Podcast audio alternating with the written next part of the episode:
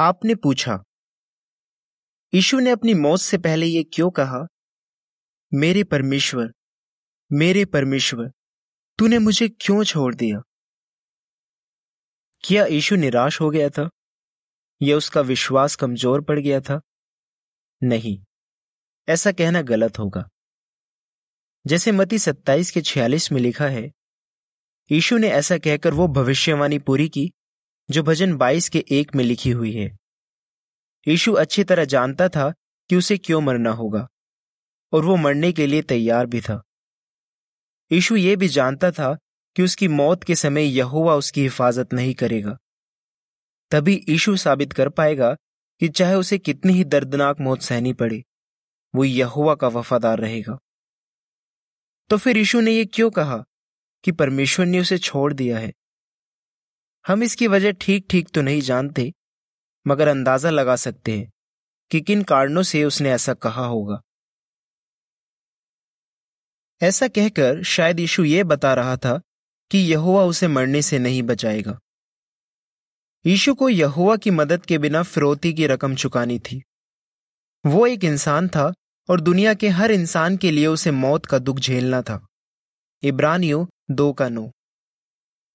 भजन के वो शब्द कहकर शायद यीशु उस पूरे भजन की तरफ़ चेलों का ध्यान खींच रहा था। पुराने जमाने में यहूदी लोग बहुत से भजनों को जबानी याद कर लेते थे।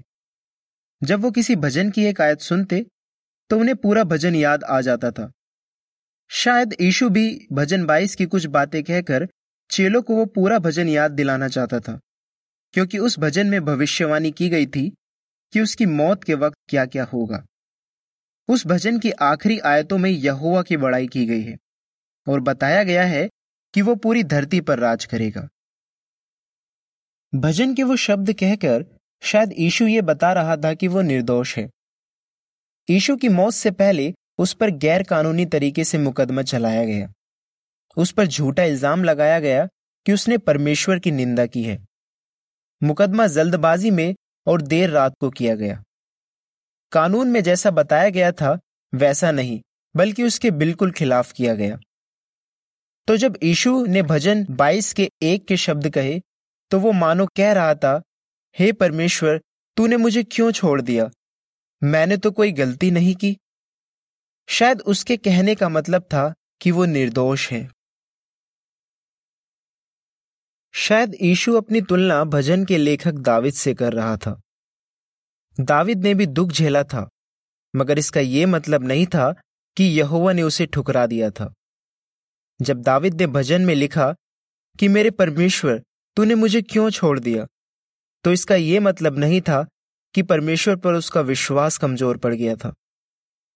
दाविद ने आगे की आयतों में कहा कि उसे यहुआ पर भरोसा है कि वो उसे बचाएगा। और वाकई यहुआ ने उसे बचाया और उसे आशीष दी। उसी तरह दाविद का वंशज यीशु भी भले ही उस वक्त यातना काट पर दुख झेल रहा था, मगर इसका यह मतलब नहीं था कि यहोवा ने उसे ठुकरा दिया है। मती इक्कीस का नो।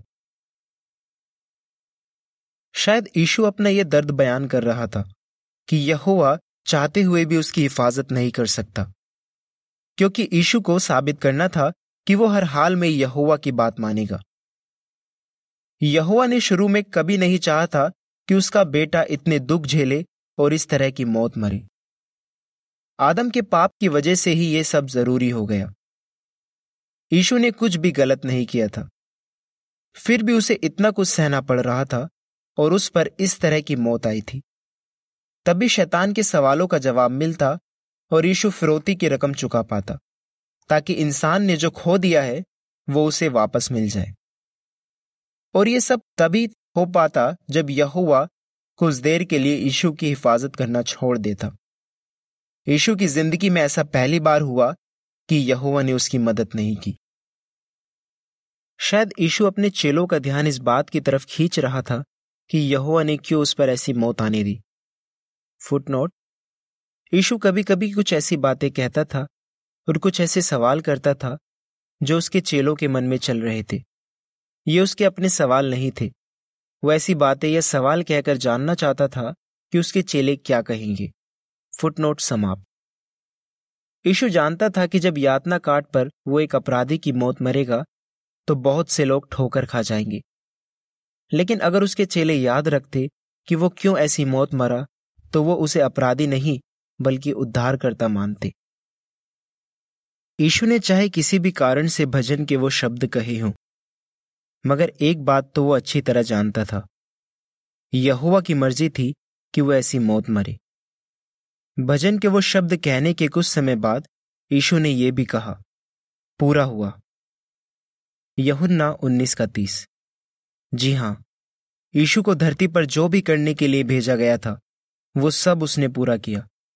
वो इसलिए ऐसा कर सका क्योंकि यहुआ ने कुछ वक्त के लिए उसकी हिफाजत करना छोड़ दिया था। वो उन सारी भविष्यवाणियों को भी पूरा कर सका, जो मूसा के कानून में और भविष्यवक्ताओं की किताबों और भजनों में उसके बारे में लिखी थी। लू का चौबीस का चौवालीस। लेख समाप्त।